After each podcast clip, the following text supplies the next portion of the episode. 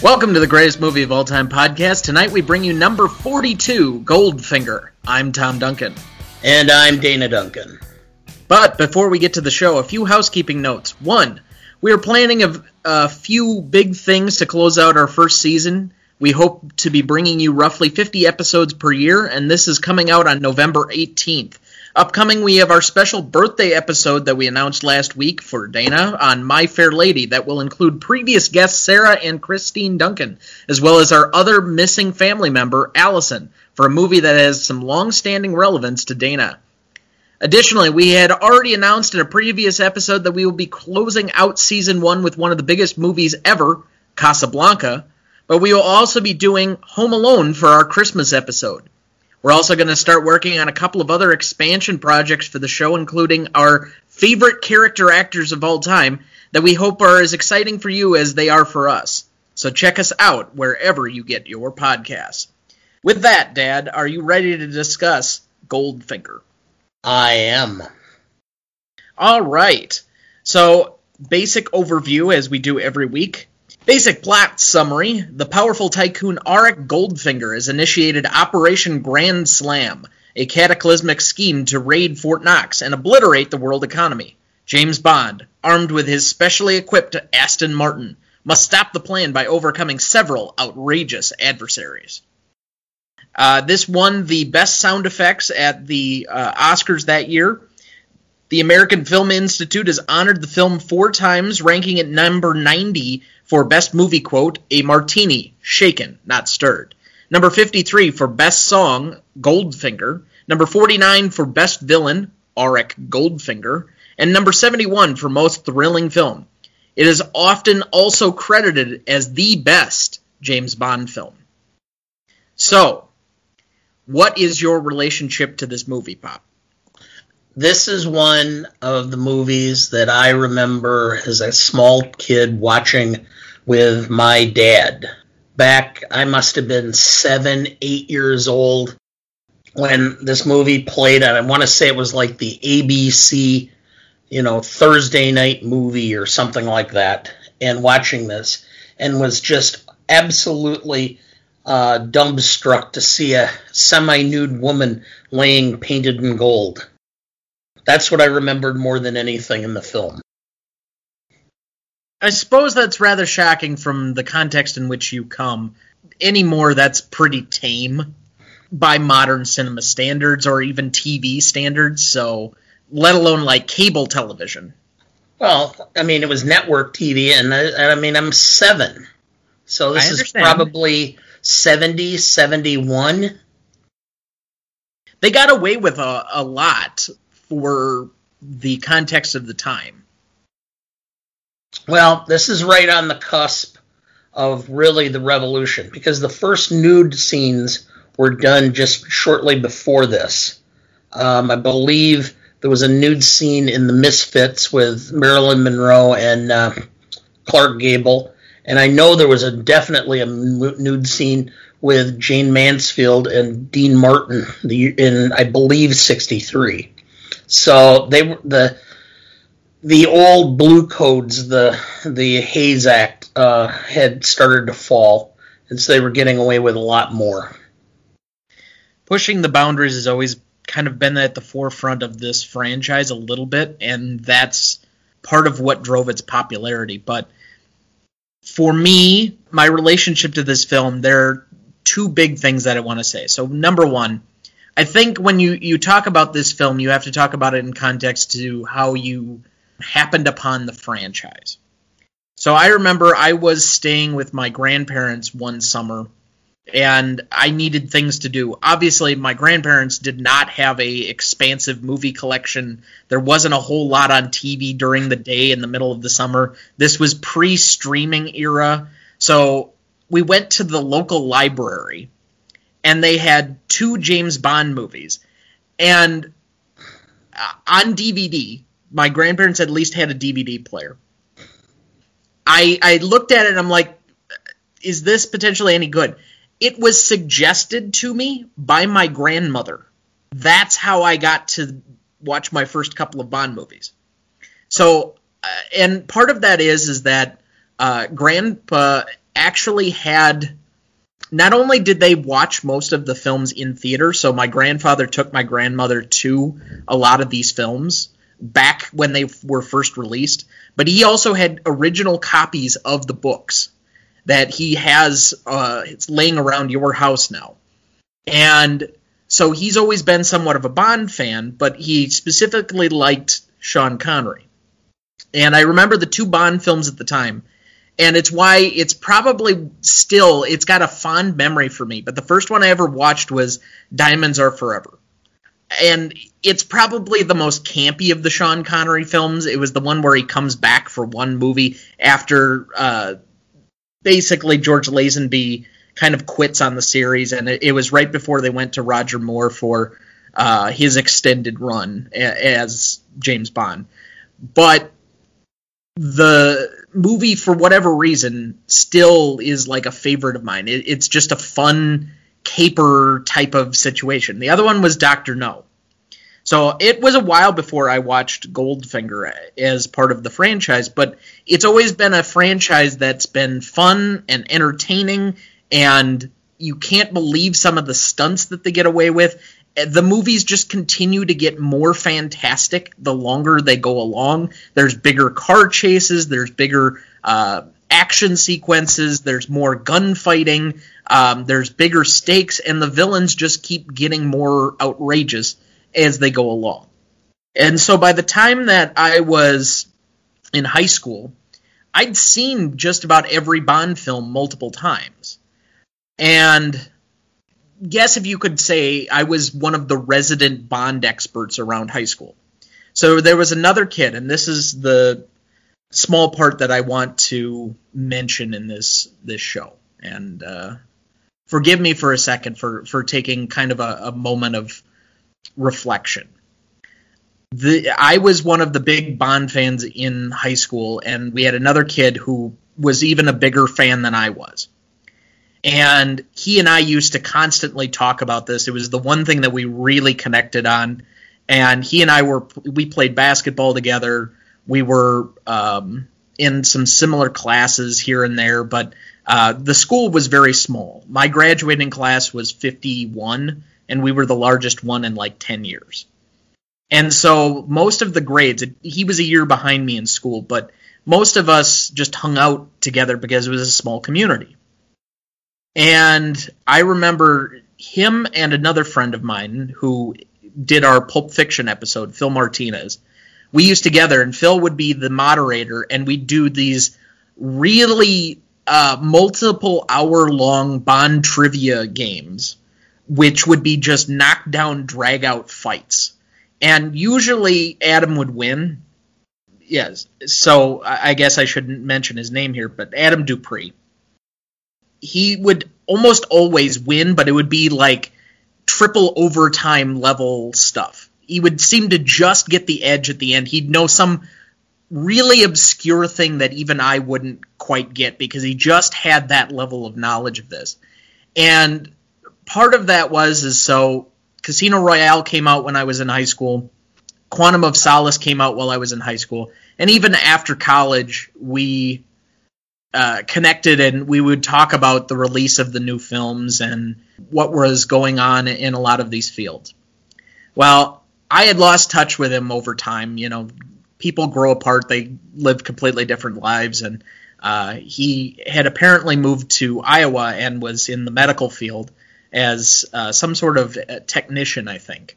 And he was doing fairly well for himself. Uh, unfortunately, about maybe a month, month and a half ago. I can't remember the exact date. Um, he passed away in a motorcycle accident in town, and because of how this franchise tied in, the news that we keep getting of Bond 25, No Time to Die being um, delayed multiple times, I felt very awkward that when that movie does come out and I eventually see it, that it'll be the one that I see and won't be able to talk to him about. He and I had recently connected again over the summer before he passed away, talking about the new movie release. And also that, you know, there's a, a weird awkwardness thinking about um, Sean Connery passing away, which is part of the reason that we're doing this film as a commemoration to him. But Connery passing away shortly after Adam as well, and I know how much this was part of my high school years, part of my upbringing. I have posters of this all over my uh, apartment, and the, this franchise has been something that I've revered and enjoyed and been a part of. And so, uh, in one small way, I, I wanted to take a moment to kind of tribute what that relationship was and uh, how fond of it I, I am in retrospect from high school, and that I do remember and appreciate the time that I had with him doing those things. And it's going to be an odd time without him enjoying that still. All right. With that being said, um, as I mentioned, and I kind of did our tribute to Sean Connery in last week's episode, just gave a brief moment on him, but I, I think the place to start, and I, I do think that we need to have a few moments just on Connery himself because of what he means to the franchise and uh, how he signifies the franchise. I know usually the first Bond that you watch tends to be the one you relate the most to. So there have been four really different generations of James Bond. I know we kind of have thus forgotten Timothy Dalton, who did two movies, and George Lazenby, who actually was a very good Bond for the one movie that he did. But the kids from the 70s grow up with Roger Moore being their Bond. And the kids from the 90s grow up with Pierce Brosnan being their Bond. And the newer age kids, if they watch these even at all, it's Daniel Craig. But for the classic fans, and the because I watched some of these movies first, Connery is the Bond. I mean, I personally like Daniel Craig more than uh, Moore or Brosnan, but there's a certain what you would refer to it as je ne sais quoi, a intangible quality to him that just makes him fit. Uh, the the closest we've gotten to it is Craig, but you know there's and I keep looking for it. And I remember when cuz I'm I'm this much of a dork, I used to look up, you know, how to be attractive to women. And how did that go for you? Yeah, it hasn't worked out so well so far, but still. There's something called the James Bond smirk. It's this so they they pointed specifically to Daniel Craig in some of the train sequences in Casino Royale where it's this like half smile. He never shows any teeth, but he's got this like glowing confidence and like he just got away with something and you can tell, but it's not like an obvious smile. And it has this like just uber infused confidence. And it comes from Connery Connery does that so many times in this movie. Like he's got the upper hand at any one time, even though he's captured or he's being uh, tackled to the ground by who knows what.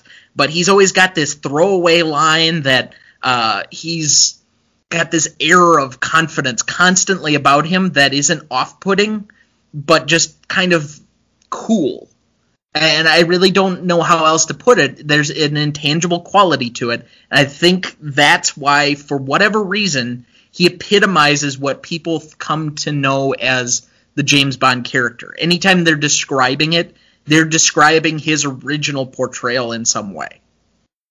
I used to do a game with people years oh, years ago, probably ten years or more. But I would say I'm going to ask you a question, and you're going to either give me the right answer, or if you give me the wrong answer, I'm going to tell you who the right answer is. And then you're going to go, oh, yeah, you're right. And I'd say, who's the coolest man in the world? And then you'd get answers like, well, you know, uh, Obama, or you'd get uh, W, or you'd You get got a lot of Clooney's. Uh, you Clooney, got yeah, okay, and then you'd go, no, it's Sean Connery, and they'll go, yeah, yeah. It, there's just this supreme level confidence that you've always got this.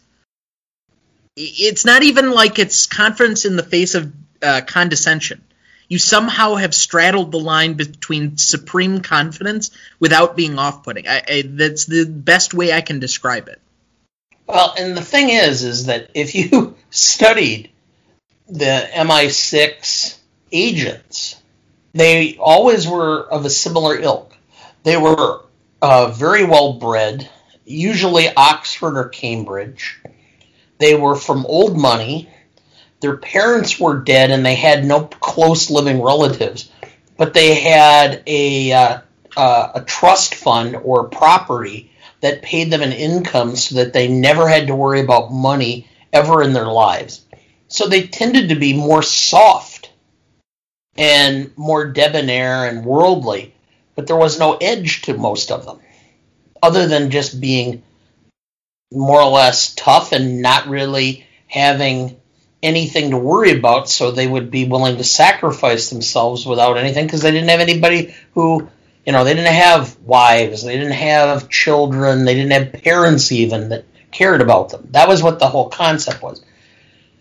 They didn't, or, you know, Connery was not somebody they were looking at per se to be Bond, but Connery, who came from Edinburgh and who had worked in a steel mill and had worked in a coal mine and who had been a uh, actually a professional um, footballer uh, in the I think that was still the Premier League back then.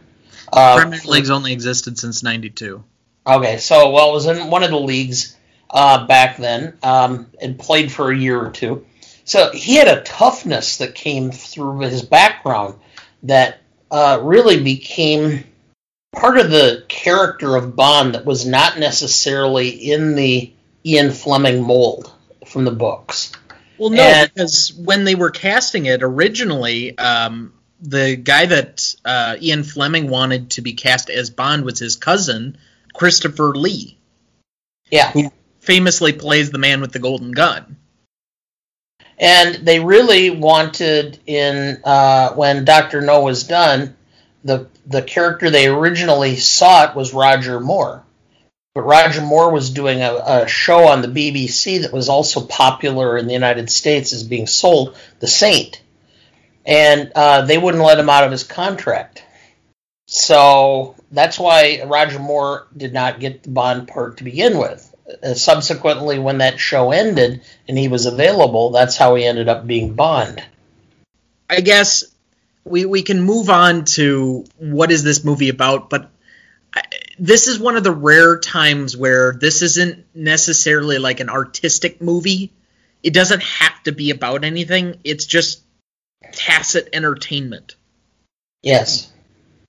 I mean, the best I could come up with is kind of like a summary of the franchise. Secret agent saves the day while balancing a life of fast cars, fast women, and fast liquor in some of the most exotic and beautiful locations in the world. What made the Bond films so key back at that time was world travel was not something people did. It was not uncommon for people to barely leave their state in you know inside the United States, let alone travel the world.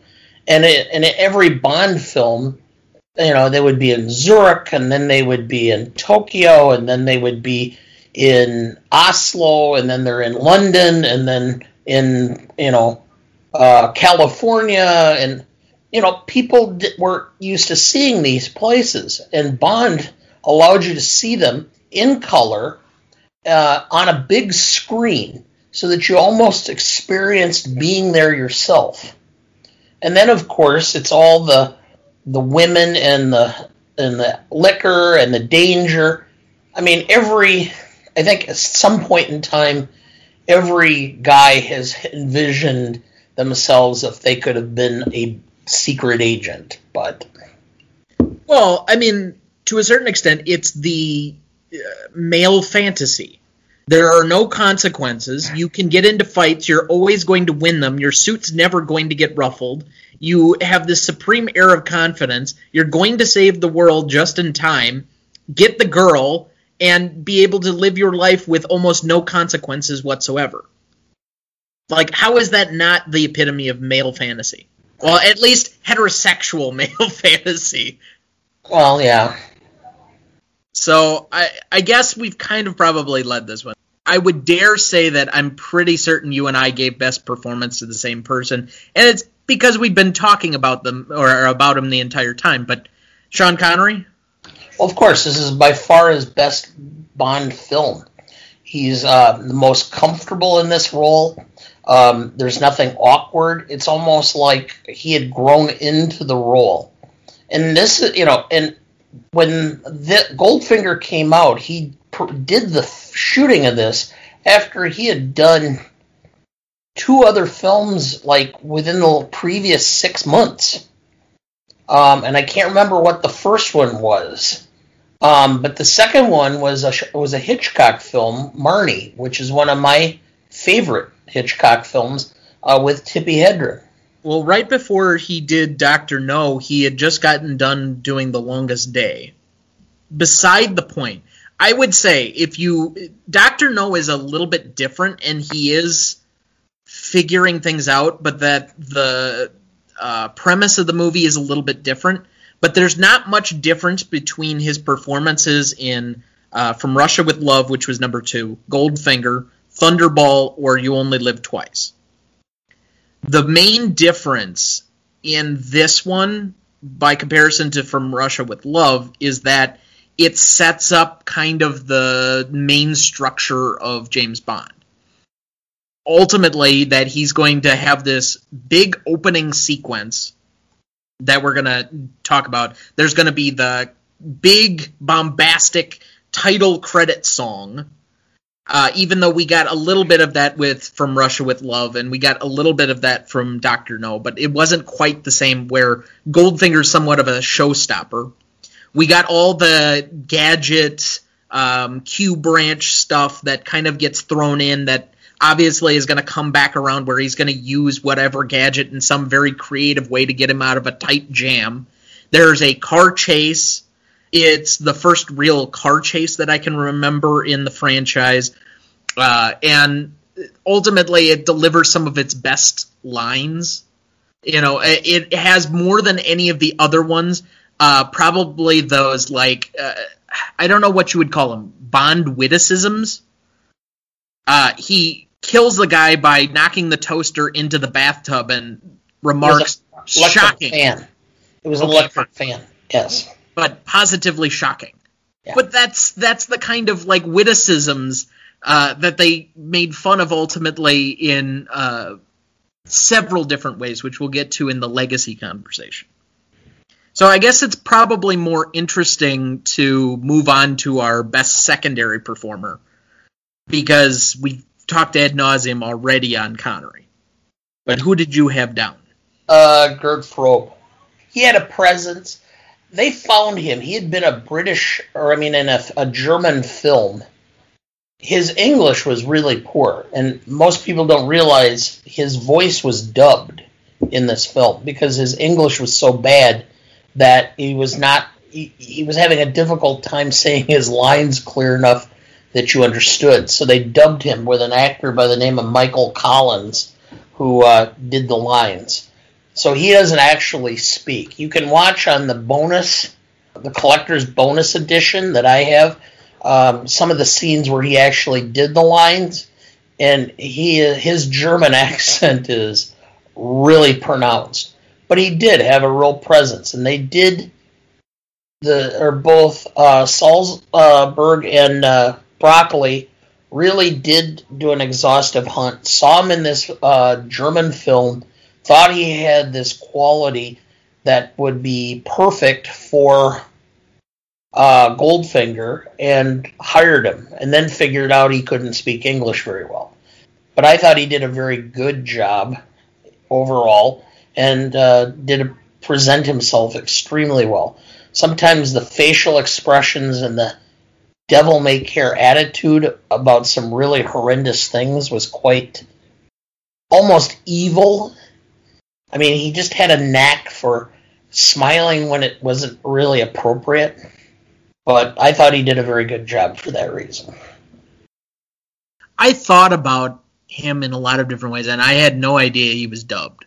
So that's that's complete news to me. But ultimately, I thought there was just somebody else that it, it was very difficult when you're not one of the key characters to create somebody so remarkable and memorable that you're still a easily referenced part of film culture. And it's Harold Sakata who played Odd, Job.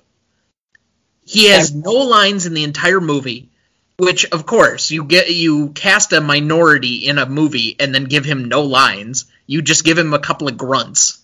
But ultimately the hat throwing sequence and the statue and all of the other pieces that go into it have created one of the most famous henchmen of all time. He is in equal parts a equal antagonist to Goldfinger in this movie. The interesting thing is, is if you uh, know anything, back in the early days of television, sporting events were difficult to uh, to broadcast because you had limited cameras that you could use. So some of the most popular sports in the early 50s were boxing and professional wrestling.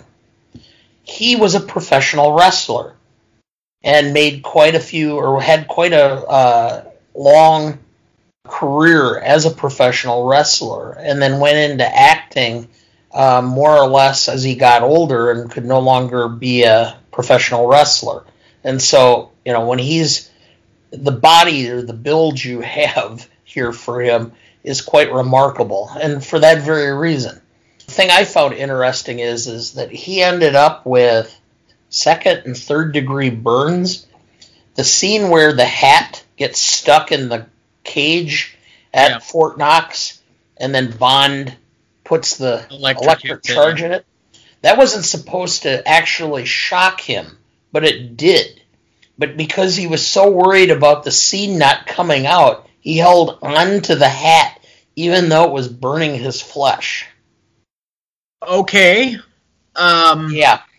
He ended up having to be treated and had to have his hands bandaged, or his hand bandaged after that for, for a couple of weeks. That's how serious. He did more research on this than I did. well, okay, that's my job. Uh, most charismatic. I think this is a throwaway on this episode. It's Connery. It's yes. Connery. I mean, we we'd be better off trying to try and talk about somebody else, but we already basically said as much in how we discussed him that he just has this air to him that is always there. And even in later films, he has a certain confident, uh, intangible quality to him that still makes him incredibly charismatic. I don't care if you're watching The Untouchables or Highlander, which don't watch Highlander, uh, or The Hunt for Red October. Yes.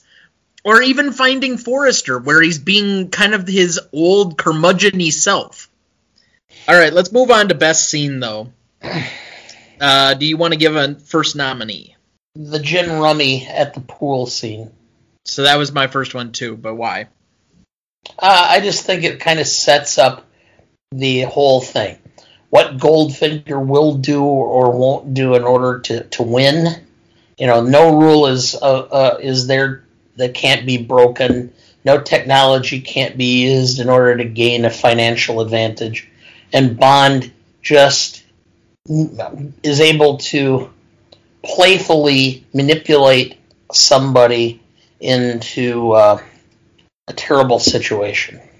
It's all of those situations and more that he gains the upper hand by being clever, by doing things with his charm and ability to just kind of be almost like a con man and get the upper hand in a way that sees him essentially it, gives this air of bondness that he doesn't even need to wave a gun in order to beat the villain sometimes. And because of that quality, I think it it ultimately then gives way to a equally weighted scene, and that's where uh, he gets knocked out and the gold paint scene and everything else that is kind of iconic to this movie. Uh, I don't know if I'd put it as most indelible necessarily, but uh, it's on all the posters. It's it's constantly mentioned in the the legacy of this movie. So, but you have to give way where he gets the upper hand early enough for the villain to come back and beat him at his own game in several ways, and he has to constantly keep improving or meeting the challenge or raising his own ability to the challenge in order for him to be an authentic or a character that we continually come back for. Uh, the part of the hero's journey quality is is that they have to lose occasionally in order for that to make the stakes that much more important when they ultimately prevail. So I will go with the next one. I'm going to go with uh, what I've nicknamed Slazenger 7. All right. And I did not pay attention very well in this movie the first couple of times I saw it. And the reason why some of or this scene is particularly memorable, other than it just being pure fun and funny, there is no other espionage movie that would do an entire scene on a golf course. But I remember very distinctly my grandfather uh, pulling a Slazenger out of his bag one day and saying, "Hey, you know who else uses a Slazenger?"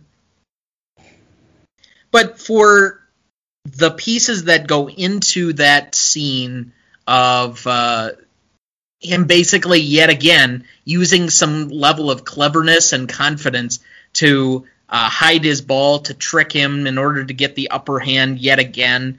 And eh, all of the playfulness that is experienced in that scene i think it's just a really well worked scene that's incredibly unique not just to this movie but any of these action movies in general.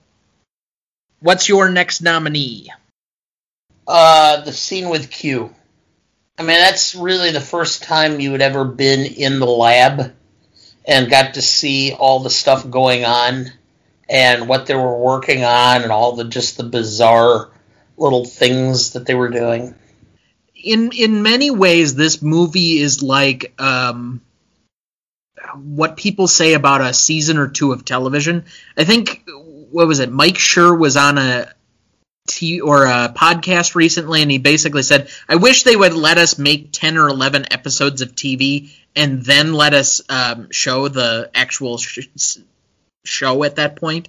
Because it takes you know enough episodes to basically figure out the format and the right things to do and you can see that in our podcast. So not that i'm uh, necessarily encouraging you to uh, stay away from our first roughly about five or six episodes but they're much different than how the podcast is now that we're you know some 35 36 episodes later but Yes. you have a natural evolution of the show that kind of works itself out in a lot of ways in your early years and i think the expansion on certain themes the cars the gadgets the q branch all of these other things that became huge tropes of the show it's like a really good tv show getting into its second or third season and figuring out exactly what its identity is and then really steering into it Saltzman and, and Broccoli figured out the formula, which is if I spend more money on special effects and on big action shots, I'll make it up on the other end at the box office. So I'm surprised you haven't nominated one, this one yet to this point. Well, but my next one is the laser table. ah, I was waiting. Okay, and this is the only reason why I've nominated this one. There are so many people that make fun of the James Bond villain, and it comes around. Again, we're going to end up revisiting this a little bit in Legacy, but it's hard not to mention Austin Powers. And there's a scene in the first Austin Powers where he's like, I'm going to kill him with this really extravagant, complicated way. And Seth Green's character, Scotty, why don't I just get a gun? We'll shoot him. He's dead. And every Bond villain fits this exact quota. They come up with the most elaborate ways of trying to kill James Bond. And they all fail because they're so ridiculous, and it basically just allows for the villain to monologue for about five minutes about their really secret evil plan to destroy the world. And then in the um, intervening moments, uh, Bond uses whatever gadget Q gave him about an hour earlier in the movie to escape this methodology. The only scene that is closely equivalent to this is when James Bond is stuck in the gator pond in Live and Let Die. Because it's so low lowbrow. In this particular scene, basically Goldfinger has a laser pointed at his junk. And he's gonna kill him. He's not mincing words. He doesn't try and do this big monologue. He doesn't care about the rest of that. And so, for one glimmering moment, we actually have a villain who's just interested in killing our protagonist. Well, and of course, killing him by starting with his crotch, which would, for James Bond, be the worst form of death. So, what is your next one? Well, let's see here. I had the Fort Knox scene, the climactic scene. Okay, that was my last one. I got a couple of others intervening, but why did you have that one down? Well, it's just really it's one long protracted shot that puts you on the edge of your seat and the first time you watch it you don't know what's going on. And it starts with the the uh, nerve gas and everything and then got um, you know, got to the point where the bomb's going to go off, and you know, it's just one long scene of intense or of intensity. I think I would cut it down. So I don't need the first probably 10 minutes where they're breaking into Fort Knox. But once you get to the point where you get into the middle of the shootout, they close the vault, and Oddjob and Bond are basically fighting over um, uh, whether or not Bond can defuse the bomb. I think that whole last roughly five to ten minutes there really, really works, and even up to the point of the the clock ticking down and uh, all of the things that go into the suspense and the tenseness of that mo- or that moment just work every single time for me. Even up to the campiness of it being 007 seconds. Yeah. So, all right, my next one though was the Aston Martin shootout. It's probably the first one. I wouldn't say this is the most iconic car sequence, but this was just kind of that tipping point. And again, we bring it back to this is why this be, has become the classic Bond film is, is this is the movie that basically tipped off all of these big moments and all of the uh, car sequences and other things that were to come as they continued to expand out. Much in the same way that a lot of people credit um, like Fast Five and the Fast and Furious franchise with being how the franchise really started to define itself and then expand based on that, and they just kept raising the stakes every single uh, movie until they just got so ridiculous.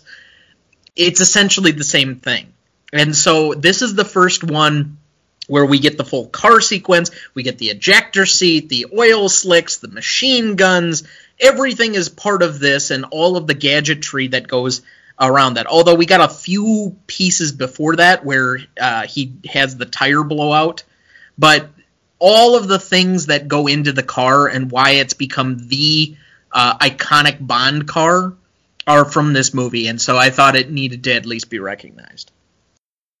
Did you have any other uh, scenes to nominate.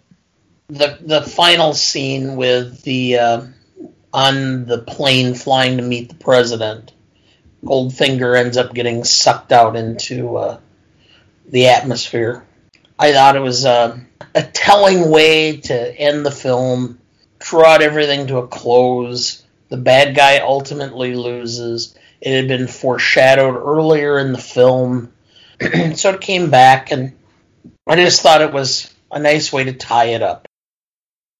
It's always a good use of writing where you basically foreshadow something and you know it's going to come back later on, but it's not necessarily something that is uh, a big giveaway early on in the movie. It's just something that seems like a throwaway and then ultimately pays off big in, a, in another spot. So I, I would tend to agree on that little note. I don't know about the scene as a whole. It just seems kind of campy to me um, with the way things. And you even look at Gert Frobe's face as he's being sucked out. He looks like a blowfish. But yeah, uh, okay. The only other scene that I had to nominate was Operation Grand Slam, where he pulls the, or you know, what's with that trick pool table, and then gets all the guys into. His, we have pioneered everything in all of these areas except crime. And it's just such a goofy moment.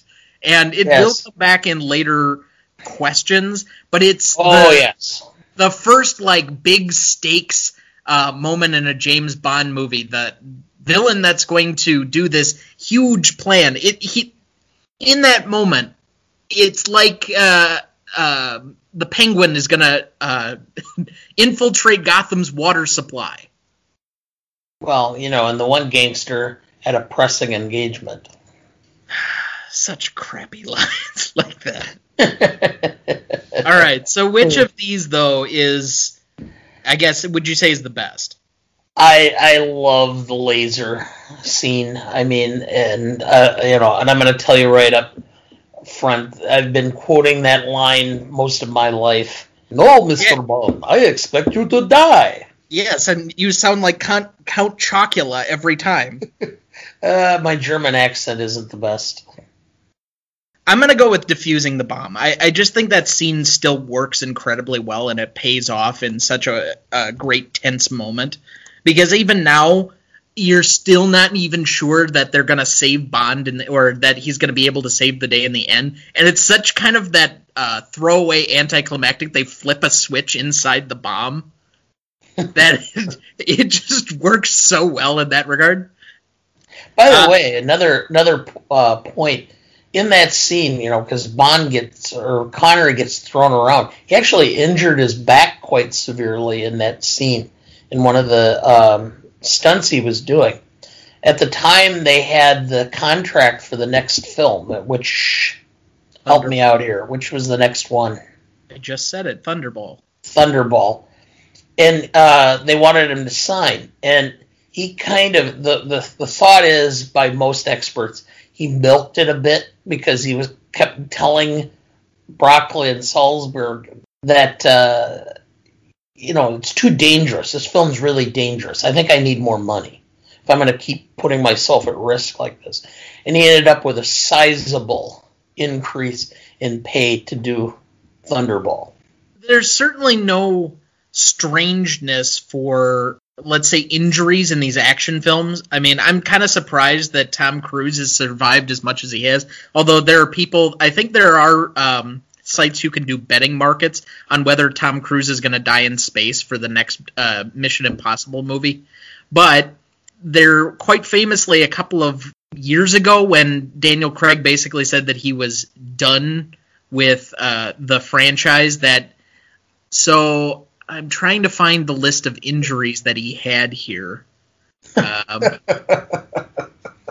tore the labrum, the connecting cartilage in his right shoulder during an aerial stunt. Ruptured both of his calf muscles, uh, forcing Ooh. him into rehab. I know he has had a knee replacement. oh. Oh yeah, he had a full. Uh, he had to be wearing a knee brace for most of Spectre. So, I mean, it's quite substantial the amount of damage you have to go through in order to play this character. And yet his suit is never seemingly wrinkled.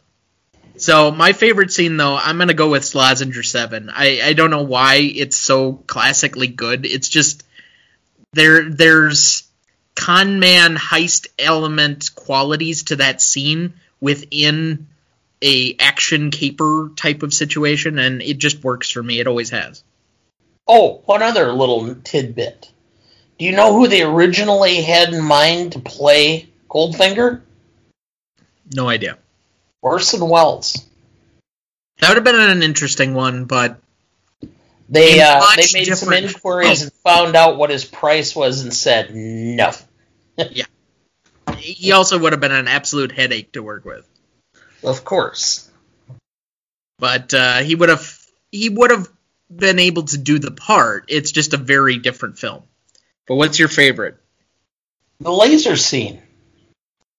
Best. Well, all right. So it's the best thing. scene, favorite scene. It's the same thing to me. It's my. It's the scene that I remember the most in this particular film. It's not always the same, but in this film, it is to me. Your most indelible moment, sir. It's probably the same one because what that's the scene I remembered when I was a kid. Although I will take that back. The one scene I said at the beginning was that I remembered because it was just shocking to see a semi-nude woman painted in gold when you're seven. Um, so w- both of those would probably be scenes that I carried with me far into my adolescence when I started watching the Bond films more often and they were more readily available as cable started to come about. I'm gonna go with Oddjob knocking the head off the statue. I think that's been recreated. I don't know how many times. Sure. I, I think it's it's probably one of the most iconic moments in film history. So that to me seems rather easy. Although you could take that for a number of things in this movie. The one thing I will say about the gold painted murder, let's say, of uh, uh, Jill Masterson, the character name from the movie. Yes. There's been a long standing rumor that they painted her gold and she ended up dying as a result during the course of this movie, which has been proven false multiple times because she lived into her mid 80s and Yes. she just passed away not too long ago, uh, actually. So you cannot actually kill somebody, uh, even with this supposed bare patch thing. You can paint somebody completely gold. You only need to look at football fans in order to prove that uh, painting someone's body is not going to cause them damage. wrong because who was the original Tin Man in the uh, Wizard of Oz? Okay, if you use lead-based paint, That's exactly it. Buddy Ebsen. And he got lead poisoning, so they had to replace him with Jack Haley because he got lead poisoning and was in the hospital for a couple of months. so let's take a quick break. We will be right back. All right, welcome back. We'll jump right into best lines. What is your first nominee, Pop? No, Mr. Bond, I expect you to die. There's a, nothing you can talk to me about that I don't already know. If you're gonna do the line, finish it. Fine. Well, I was gonna say you expect me to talk because that's the whole point is interrogation. That there's gonna be this whole thing. No, I expect you to die. There's no reason for me to try and get any information out of you. You don't know anything. That's what makes this scene. This should have been the model for all of those scenes, and it's not. Uh, yeah, okay. except they steered into the campiness. Now they've gotten it a little bit better as time has gone on. I think they've done a really good job um, in more of the Pierce Brosnan, Daniel Craig eras, but gosh, swing and a miss after this on some of these. I mean, they just got so ridiculous. yeah. Um, first one for me, shocking, positively shocking, which we've already kind of mentioned before, so I don't need to throw in a whole lot of context to this one. But it's after he kills the guy in the bathtub with electrocution. So, but to me, that's the first like Bond quip. Shaken, not stirred. I mean that that by itself is iconic. That is the thing it's known for. They bring it back how many different times, and I've and for a while when the I went through the AFI list. So the AFI list has two different James Bond quotes. The first one is the first appearance of Connery, which doesn't happen for about I want to say about ten or fifteen minutes of the of Doctor No, and uh, the first one we get it. Um, and your name, sir? Bond, James Bond, and it's this. Um, they play the Bond theme song, and it's this whole introduction to the character, and uh, how we're supposed to take it, and so it's got this own thing. And I thought for sure that a martini, shaken not stirred, had been said somewhere before this movie, but it's not. This is the first semblance of that um, going forward. Now I don't know if uh, they ever said a vodka martini before this. I think I'd have to look up because I think yes. he orders a martini before this, but it's not the shaken, not stirred. Correct. And the amount of time that has been spent in the last 20 years and the amount of times I've heard this line, what he's really ordering is a really watery martini, says enough about its iconicness just there. You got another one? I was trying to think back to of what lines, and I really didn't have anything that I thought really struck me as significant. I mean, there are a few lines here and there, but not anything that's that significant. I've got two more. My dear girl, there are some things that just aren't done, such as drinking Dom Perignon 53 above the temperature of 38 degrees Fahrenheit. That's just as bad as listening to the Beatles without earmuffs. I had thought about that, but yeah. Uh, the other one, if that's his original ball, I'm Arnold Palmer. Tis yes. it. How do you know? I'm standing on it. so that's going to be my uh, nominee for funniest line. Any objection? No. What though is the best line? Well, I've already told you my opinion, which is the I expect you to die. That's been my favorite, most uh, significant line for ever. So I'll just stick with what I've been doing for most of my life. If you don't have a significant objection, though, I think most people are going to take away a martini shaken, not stirred. So I'll put your line into honorable mention. But I, I, I don't think that there's a huge amount of disagreement. Again, most of these are like one-off lines. This isn't one of the more significant line movies. These are meant to be entertainment action movies, and so you get some quip here or there that might resonate, but overall it has more to do with the atmosphere, the feeling, the action sequences of the movie than it does anything with the dialogue. Well, this uh, this was the first Bond film to have a, an Academy Award nomination. Correct. So, it, it, I mentioned that in our um, uh, recognition. Section. So it's not like it's uh, this is something the Academy is just going, oh, this is so good, it deserves our adoration. So, well, no, but the, okay, other than the first Rocky movie and Star Wars and take out Lord of the Rings, are there any major franchises, and I mean franchises, that are really getting recognized uh, for anything other than like sound or special effects or a- any of that type of stuff?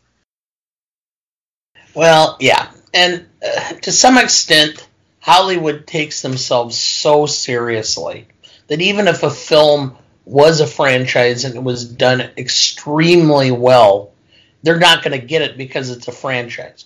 There's a lot of people who think that the reason Hitchcock was ignored so much for being uh, the director that he was is because he saw the possibility to earn a huge chunk of change by doing television too and it kind of ticked off everybody in Hollywood that he was trying to capitalize on his fame as a director by making money on schlock, which was what they deemed television. If Hollywood were more self aware and actually gave awards to the best movies, we wouldn't need to do this podcast. Well, okay. All right, let's move on to our Stanley rubric. I should have like a musical cue for that like for season two. Um, Maybe we can find some sort of a trumpet sound from uh, the Holy Grail. I'm thinking of more of uh, something from, or like a one liner or something from like Doctor Strangelove. That would work.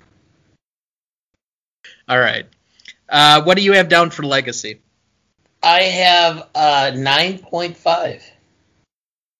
There's so many things in this film that have been utilized again in other films, have been mocked, have been laughed at, have been held in esteem.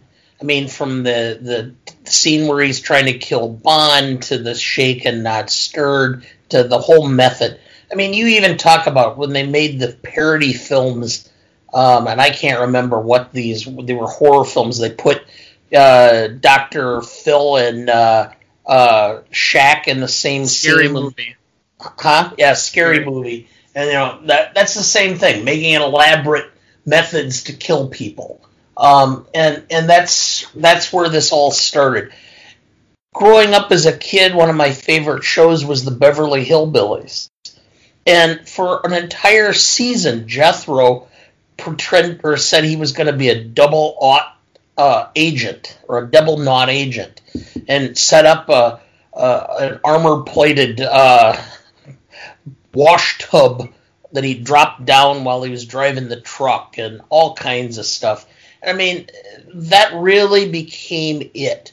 And the whole spy genre of films permeated through. We had tons of television shows that started. The Saint, and we had, oh, what was the one with uh, um, Diana Riggs?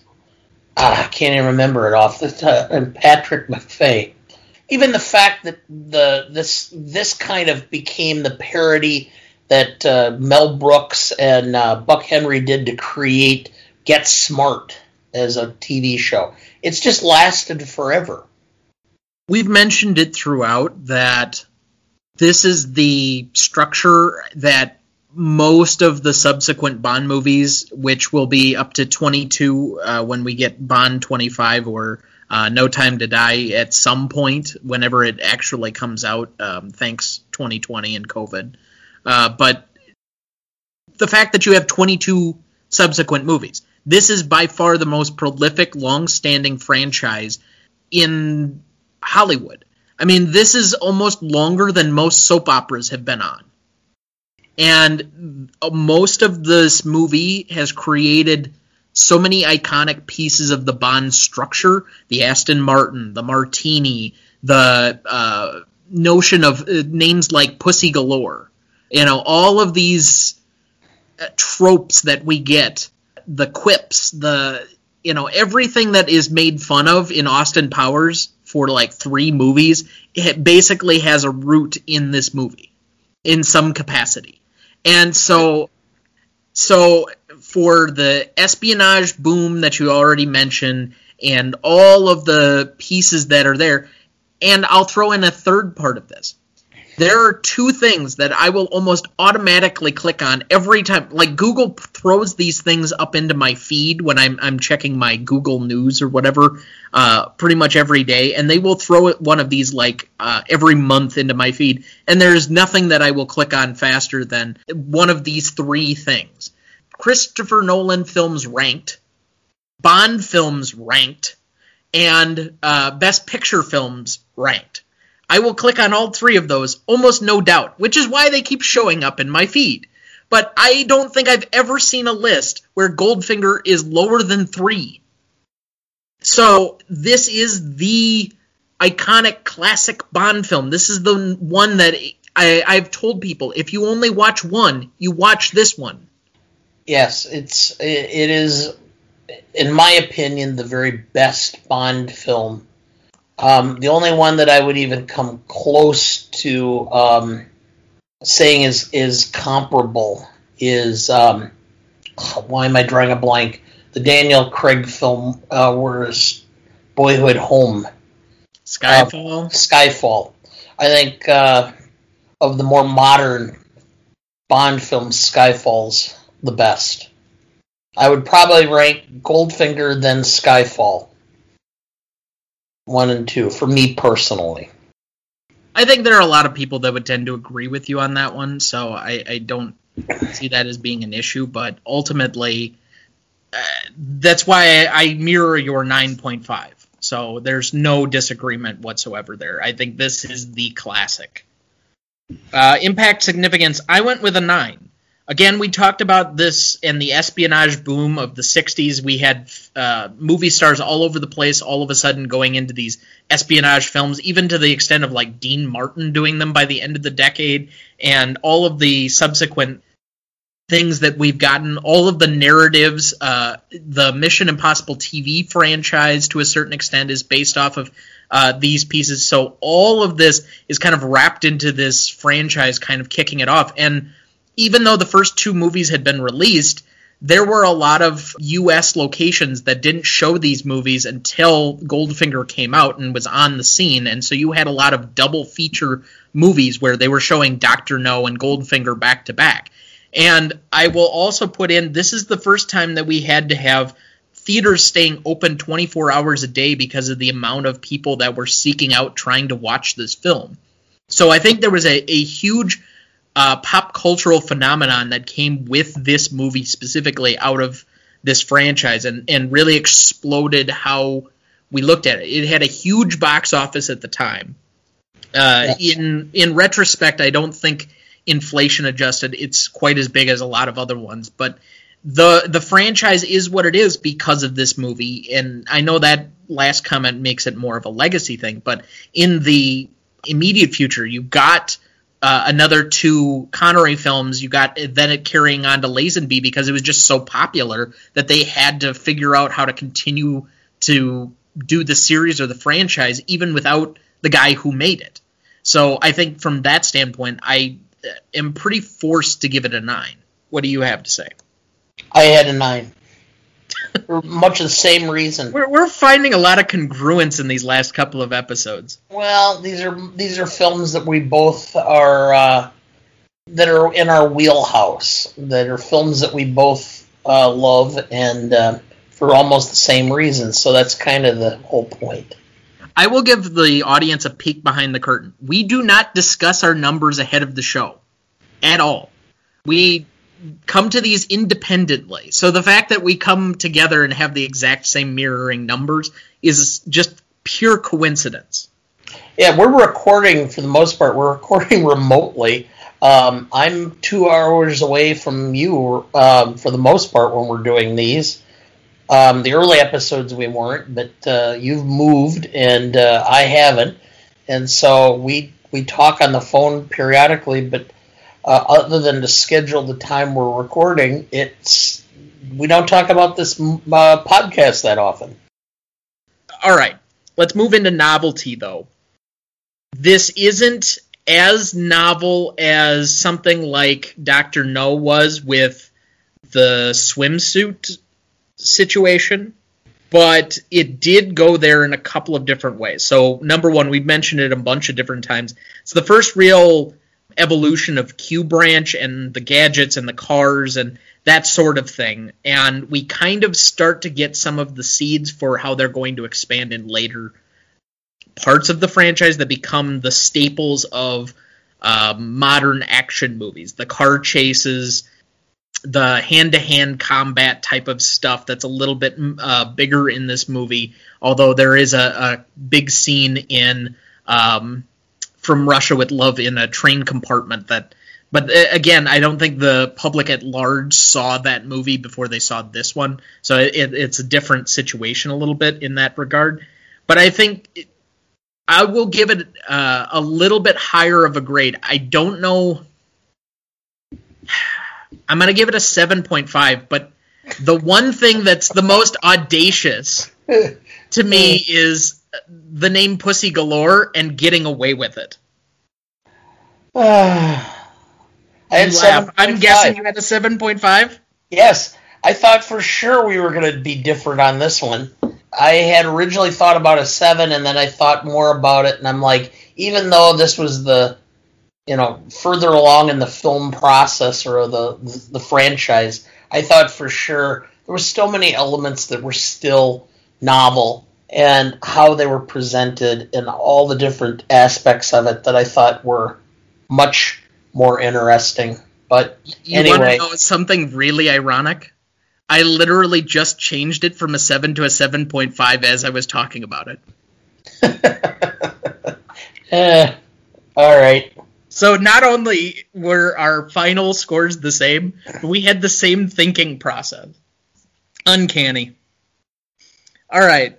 Uh, classicness, I think, is the part where I'm going to have the most issues. So I'm going to allow you to go because I have kind of, let's say, a long monologue on the difficulty of this particular category on this movie and this franchise overall. So I'll give you the space to explore it first, and then I'm going to go.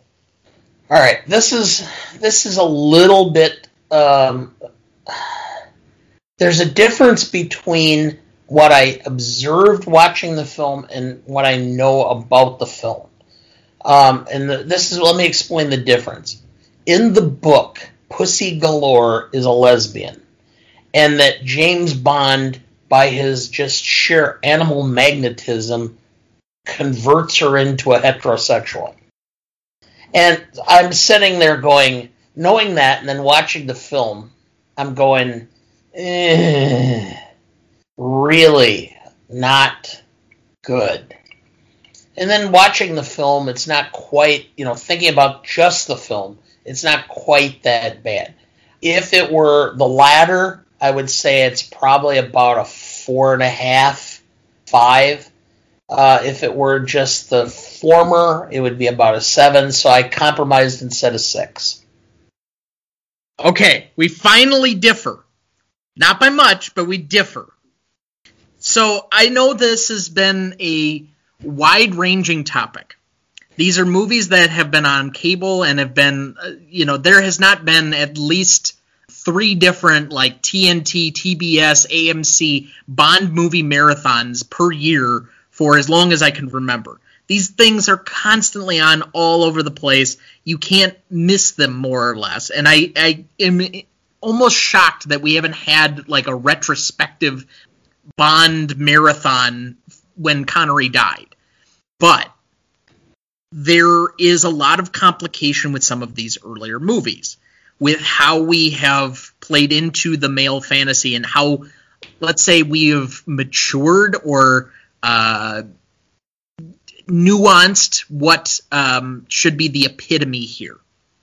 So the drinking is uh, they've explored it better in more modern films, the Pierce Brosnan and Daniel Craig movies. Drinking and alcoholism become not necessarily good things uh, that they uh, specifically refer to. I think in the last um, Pierce Brosnan movie, that his liver is just completely shot, and uh, so I, they do at least have a little bit of self awareness in that moment to say that yeah Liquor for Three might have been funny in the 60s, but by the by time we're getting to about 2003, we maybe need to have this moment of self reflection.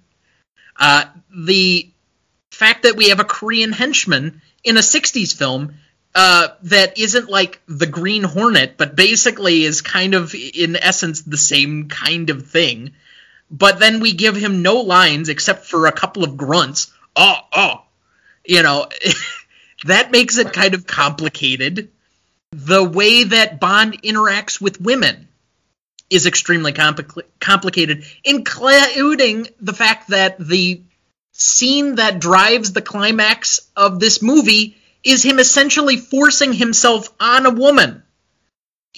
In a post Me Too world, I don't know how that is not seen poorly. Yes.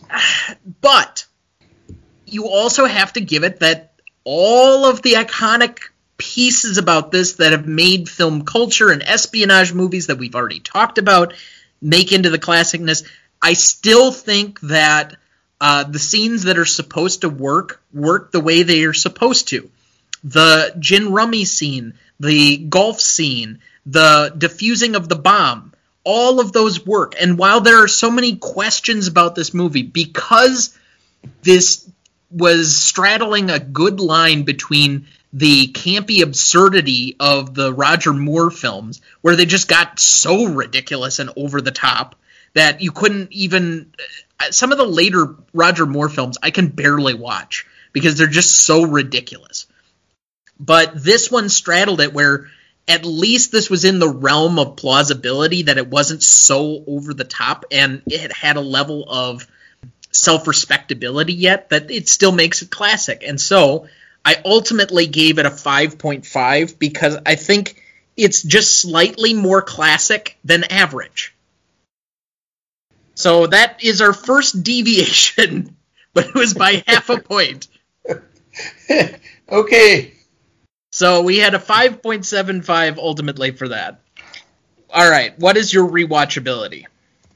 Uh, I had uh, a nine. I just this film is one that if it's on, I'm you know following through. Unless I'm really in a bad mood, and that's why it's marked down from a ten. I'll watch it, even if it's you know a few minutes. I, I can sit and watch it for about two minutes and figure out which film it is at this point, and I'll sit and watch it. Even if, if, if it's just for, I'm waiting for something else, watch it for 15, 20 minutes, half hour, move on. It's just something that I know I just have a comfort level that I can just sit and just enjoy it, savor it like a fine wine. So this is pretty close to 10 level for me. It's not quite there, but it's one of the most rewatched movies I've seen in my entire life. I am very curious to find out what the hell a 10 is to you because I would have thought for sure that this would have at least been a 9.5, which is what I gave it. Okay. It's not quite a 10 because this isn't the immediate one I go to, but if I see this on Netflix and I'm just surfing around, it's probably going on. I don't even know if it's the most rewatchable Bond movie in my list. Again, I, I, think there are other ones that I like just a little bit more, but this is so classic and it's fun and it's energetic that uh, it doesn't really lose me at all. But there are other ones that I've enjoyed a little bit more at different times. So I gave it a 9.5. So that'll end up averaging it down to um, 9.25 for us collectively in answer, I can name about four or five films that I would say are a 10. And I don't remember offhand what I gave Rio Bravo. And that's one that we later revisit, to me, that's probably in retrospect, it should have been a 10 for me. Because I'll sit and watch Rio Bravo at any moment in time. Uh, I'd have to look that one up, but my guess is because I don't take it as individualized scores. Uh, yeah. I average them out on the show notes. So I mean, I could take a second and look for you, but I'm pretty sure it's probably pretty high up on the list. I would say that's a ten. I think uh, North by Northwest is pretty close to a ten for me. Um, I think Apollo 13, for whatever reason, would be close to a 10 for me. And there are a few more films that I feel that way about. So just just me, but I mean that's the way I kind of feel.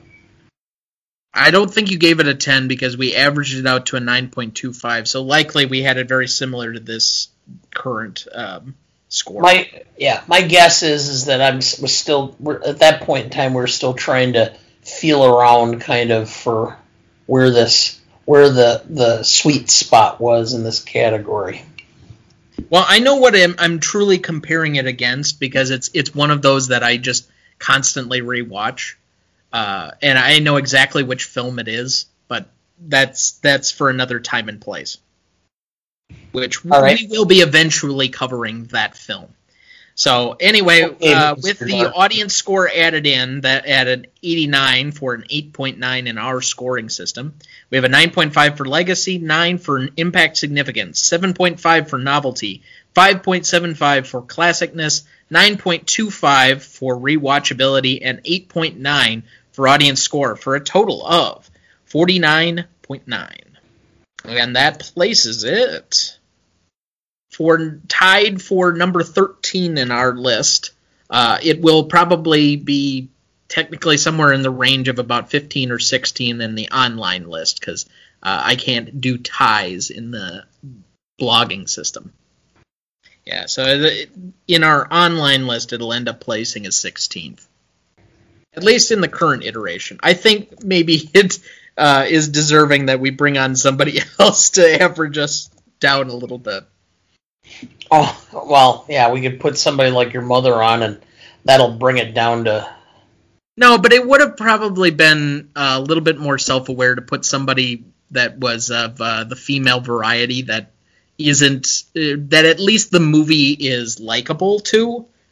That isn't necessarily the uh, imagined target audience for this. Yeah.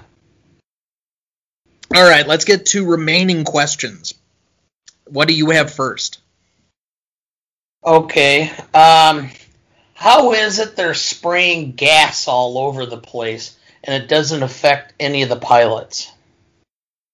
I guess I don't understand the question. I mean, why wouldn't the pilots also have died? You're just spraying the poison gas all over this broad area.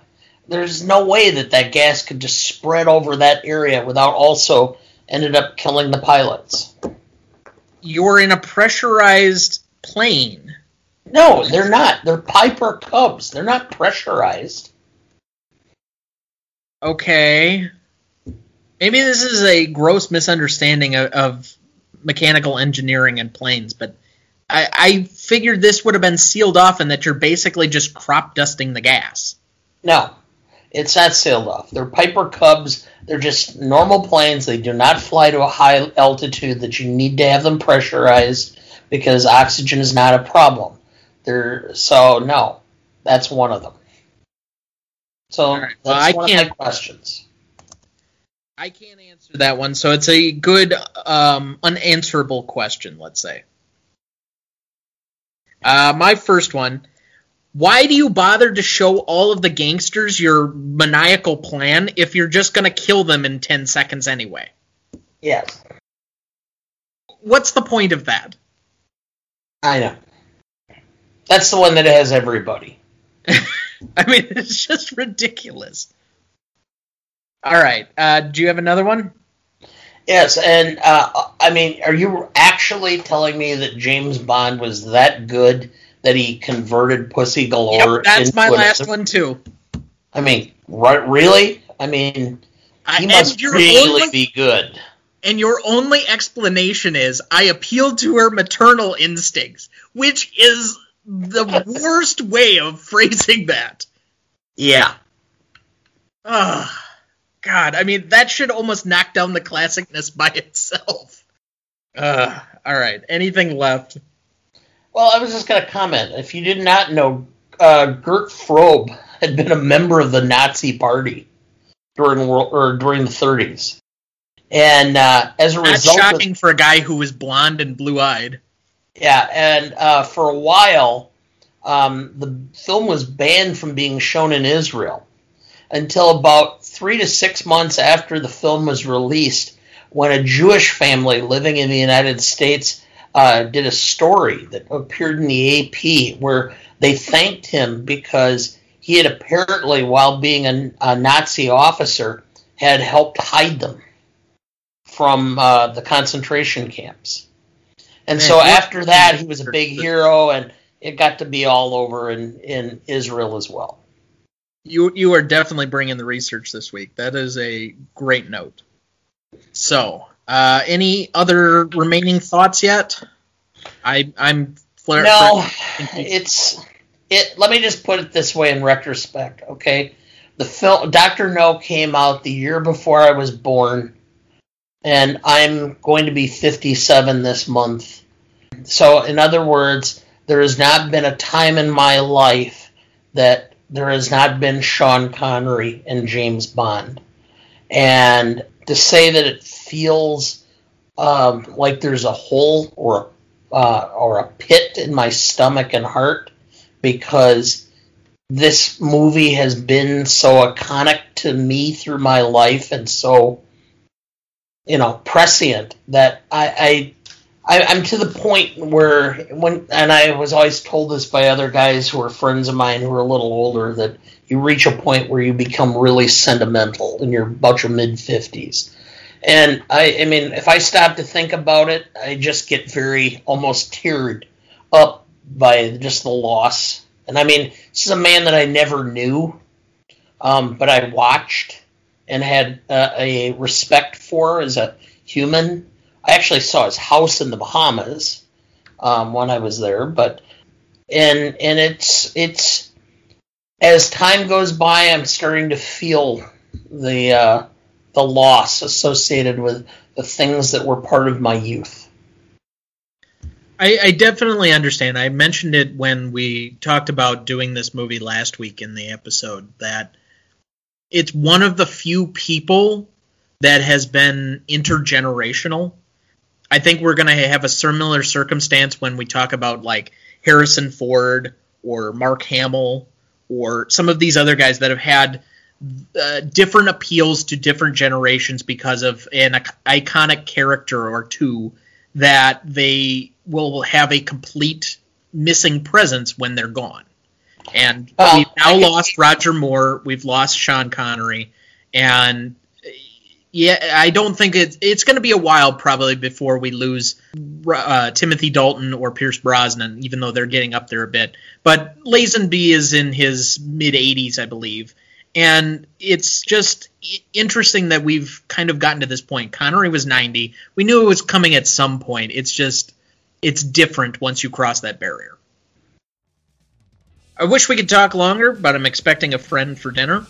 Next week, we will be discussing The Philadelphia Story, featuring some of the biggest classic Hollywood stars of all time Cary Grant, the aforementioned James Stewart, and Katharine Hepburn. It is currently streaming on HBO Max if you want to check that one out before we discuss it next week, so stick around on this feed for that one. Please email the show at greatestaltimemoviepodcast at gmail.com if you'd like to get in contact with us. Again, that's greatestaltimemoviepodcast at gmail.com. Greatest Movie of All Time is a production of Ronny Duncan Studios. Our show is mixed, edited, and written by Thomas Duncan. Our show, our music is thanks to Purple Planet Music. Our technical provider and distributor is Anchor FM.